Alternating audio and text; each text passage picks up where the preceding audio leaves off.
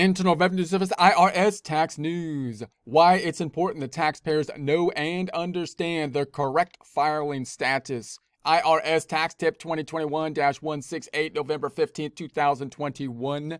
As taxpayers get ready for the upcoming filing season, there's a link to that here. It's important for them to know their correct filing status. There's a link to that here. A taxpayer's filing status defines the type of tax return form they should use when filing their taxes.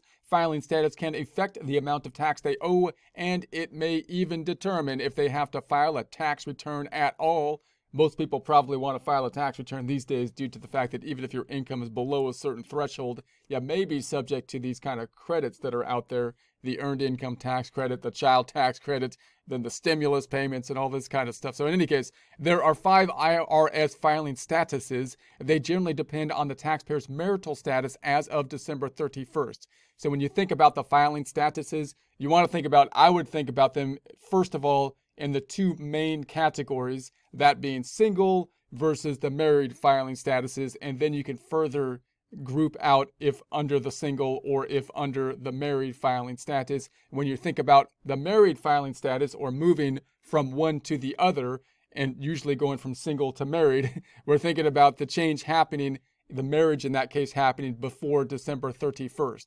So, for example, if you got married, then on you know no, December 15th, of 2021 were filing the tax return for 2021, then you would think you would no longer be filing two individual single tax returns but married for year 2021, even though you've only been married for 15 days in it. Okay, so that and that could apply to some kind of tax planning. Obviously, you don't want to plan your marriage and whatnot over on the taxes so much, but you could take it into consideration or just have an idea of the fact that what the cutoff is going to be with regards to the change on the taxes from you know single tax returns to filing a joint return most likely after that point. So in any case, however, uh, more than one filing status may apply to certain situations. If this is the case, now notice that no, most of the time there is only one filing status most of the time. Where the confusion comes into play is where there's possibly more than one filing status that could be applicable, and that's obviously where the gray area is. So clearly, if if you're single, you've got no dependents and whatnot, it's fairly straightforward. If you then get married, fairly straightforward change to the married filing joint. However, you still have the option, one of the major kind of options there would be the married filing separate, which in most cases isn't the beneficial choice because you lose some of the benefits that you typically would get, meaning married filing separate is not the same thing as single. So if you're going from single, so in other words, you might be thinking, well, if I go from single to married, I should still, when I'm married, have the same kind of options, meaning I can file married filing joint or I can file married filing separate, married filing separate being the same thing as filing single. But that's not true. It's a lot different to file married filing separate than single you have restrictions, especially with things like credits that you might have had otherwise, because the IRS will restrict some of them, being fearful that people are going to kind of take advantage of the ability to file either as joint or separate. And the rationale for that, if you think about it, when traditionally when it went from a single tax return to married filing joint, when people got married, then the IRS thought of them as one entity and basically taxed them as one entity. People are commingling their resources at that point in time. And in order to do that, but then of course, once people got married, now it's a situation where you don't have a one income household. It's quite possible you got a two income household. And when uh, the IRS applies all like the, the income thresholds, meaning certain credits phase out after your income goes up above a certain threshold, certain deductions phase out, all those phase outs, and there's a lot of them, will typically, you would think, need to be doubled now if you go into a married filing joint, given the fact that you have two people.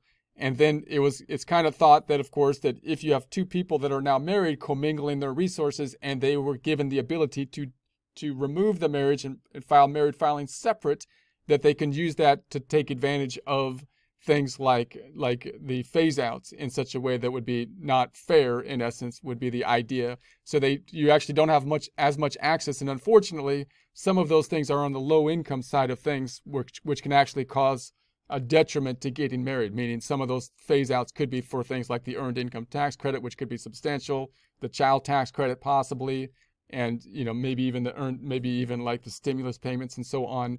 So just be aware of those things when you when you get married. Your options aren't to go back to single. They're going to be married or married filing joint, married filing separate, and usually, but not always, married filing joint would be better from a tax standpoint for the taxes as a whole from the total tax situation. Although then, of course, you have to think about how the distribution will be, who's going to be paying the taxes between the two, which can be confusing, especially when you have different income levels between the spouses that are going to be involved. And then, of course, if you're single, then you might have a choice between single, which would be the worst filing status, or head of household, which typically requires a dependent. And in that situation, the head of household will almost certainly be a better tax situation if you can qualify for a head of household type of situation. Okay, so when preparing and filing a tax return, the filing status affects if the taxpayer is required to file a federal tax return. So the reason it affects whether you would need to file or not is because obviously there's different basically you can think about it is the IRS is saying if you don't owe us money, then we're not going to require you to file typically and there's a huge standard deduction that so if you make less money than like the standard deduction for example, you would think the IRS doesn't really care if you don't file because you're not going to owe them any money. That standard deduction will differ if it's going to be single or married for the reasons we talked about because you go from one person to two people, you would think it would have to double. But even if you're not required to file these days, you probably want to because they keep on increasing these kind of benefit type things, which are things like the earned income tax credit and the child tax credit. And now these stimulus payments are based on the tax return and so on. So I would think, I mean, it used to be that you know, taxes were taxes and, and they would take your money and, and, it wasn't used so much as kind of a benefit program, but now it's being used more as a benefit program. So you would think that that uh, pretty much anybody I would think would kind of want to file file at this point to see if they get access to any any of the benefit programs, even if your income is below a certain threshold. So uh, if they should file a return to receive a refund, their standard deduction amount, so the standard deduction will be dependent the lowest one will be for head of household. It'll go up for filing. I mean, the lowest one will be for single. It will go up for the head of household and then the married filing joint. Uh, if they can claim certain credits, so the credits, unfortunately, again, some, this is where the tax code I think is causing problems sometimes because some of those credits could be on the low income side, which can actually cause a detriment to a pretty substantial one to going from single to married so meaning disincentivizing that, which is kind of unusual. You would think it would want to be a, a neutral thing or possibly a benefit to to getting married. But in any case, the amount of tax they should pay, obviously the taxes will be impacted by these items as well. So here are five filing statuses. There's the single. So single's like the worst. So for taxes. So for taxes, then uh, you know you pay more taxes. So in any case, normally this status is for taxpayers who are unmarried, divorced, or legally separated under a divorce or separate maintenance uh, decree governed by state law. Then there's married filing joint. These are the basic two. Married filing jointly. If a taxpayer is married, they can file a joint tax return with their spouse. When a spouse passes away, the, wid- the widowed spouse can usually file a joint return for that year. So married, obviously, pretty straightforward. But if some one of the spouses dies, then you still generally file joint for the year of death. Married filing separately, married couples can choose to file separate returns. So this is the unusual situation, and where normally it doesn't work out in total that you file married filing separately, that it's going to actually be a total tax benefit. But some people just like to say, I want to try to try to separate my funds, you know, in the married filing separate. It can be a little bit difficult to file jointly and determine who's paying what when you got a progressive tax system and one spouse makes a lot more than the other and those kind of things.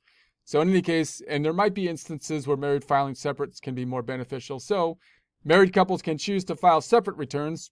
When doing so, it may result in less tax owed than filing a joint tax return. Then you've got the head of household. Unmarried taxpayers may be able to file using this status, but special rules apply. So now you're on the not married side because if you're married, you wouldn't have access to the head of households. You'd file married filing joint or married filing separate. This would be a step up from the single, at least from a tax benefit, but you'd have the dependent, for example. So, for example, the taxpayer must have paid uh, more than half the cost of keeping up a home for themselves and a qualifying person living in the home for half the year. So generally kind of like a dependent. So qualifying widow or widower, which is clearly, you know, pretty obvious the status on what it sounds like, with a dependent child. So, qualifying widow, widower with a dependent child. The status may apply to taxpayers if their spouse died during one of the two previous years and they have a dependent child. Other conditions also apply. So, in the year of death of one spouse, that if they're married, that year you would think they would still file married filing joint, which would be the most beneficial filing status you would think, because they, if, otherwise they would revert back to single. And then and then if they're in this situation, qualifying widow with dependent child, you got two more years filing there, which gives you, you know, a significantly better tax status than reverting back to single or head of household. So more information can be found at the pub at the links below. There's publication 501, dependent standard deductions and filing information. There'll be a link to that here. There'll be a link to this in the description.